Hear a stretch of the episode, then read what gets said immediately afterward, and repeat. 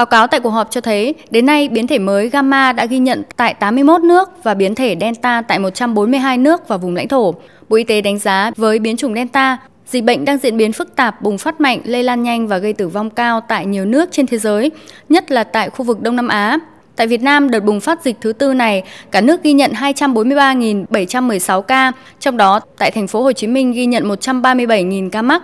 Bộ Y tế nhận định Dịch bệnh có thể kéo dài nhất là tại thành phố Hồ Chí Minh và các địa phương phía Nam. Một số tỉnh có nguy cơ bùng phát dịch trở lại, đe dọa đến sức khỏe, tính mạng người dân, gây tác động lớn đến phát triển kinh tế xã hội. Kinh nghiệm từ thành phố Hồ Chí Minh và các địa phương phía Nam cho thấy, nguyên nhân lây lan nhanh của dịch COVID-19 là thực hiện không nghiêm giãn cách xã hội. Theo chỉ thị 16, một số đơn vị doanh nghiệp và một bộ phận người dân còn tình trạng chủ quan lơ là, mất cảnh giác, còn giao lưu với nhau chưa thực sự cách ly giữa nhà với nhà trong khu vực phong tỏa. Về công tác xét nghiệm, Bộ trưởng Bộ Y tế Nguyễn Thanh Long cho biết. Là vấn đề phát hiện sớm và đặc biệt là vấn đề về việc xét nghiệm. Nguyên tắc của bệnh truyền nhiễm thì càng phải càng sớm thì nó sẽ giảm được. Đấy là cái nguyên tắc cơ bản.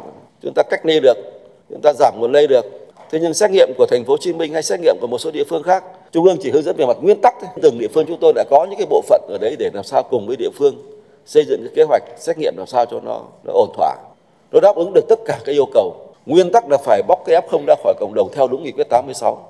Bóc F0 ra cộng đồng thì như thế anh mới giảm được cái nguồn lây trong cộng đồng.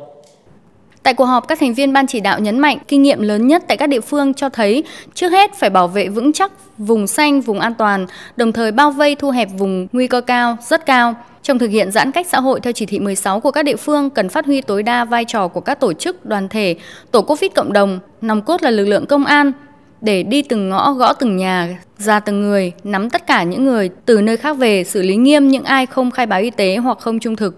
Theo Phó Thủ tướng Vũ Đức Đam, khi đã thực hiện giãn cách xã hội phải đảm bảo đúng tinh thần ai ở đâu ở yên đó. Đối với công tác xét nghiệm, có tình trạng một, một số địa phương lạm dụng xét nghiệm nhanh, ngại xét nghiệm real-time PCR. Do đó, Phó Thủ tướng yêu cầu công tác xét nghiệm phải có trọng tâm trọng điểm, bảo đảm khoa học hiệu quả, các địa phương cần tập trung nguồn lực nhiều hơn cho các tầng điều trị bên dưới để cấp cứu xử lý kịp thời những trường hợp diễn biến nặng rất nhanh, có đủ nhân lực, thuốc, oxy, y tế, trang thiết bị theo quy định để bảo đảm số giường điều trị thực chất, Phó Thủ tướng Vũ Đức Đam nhấn mạnh.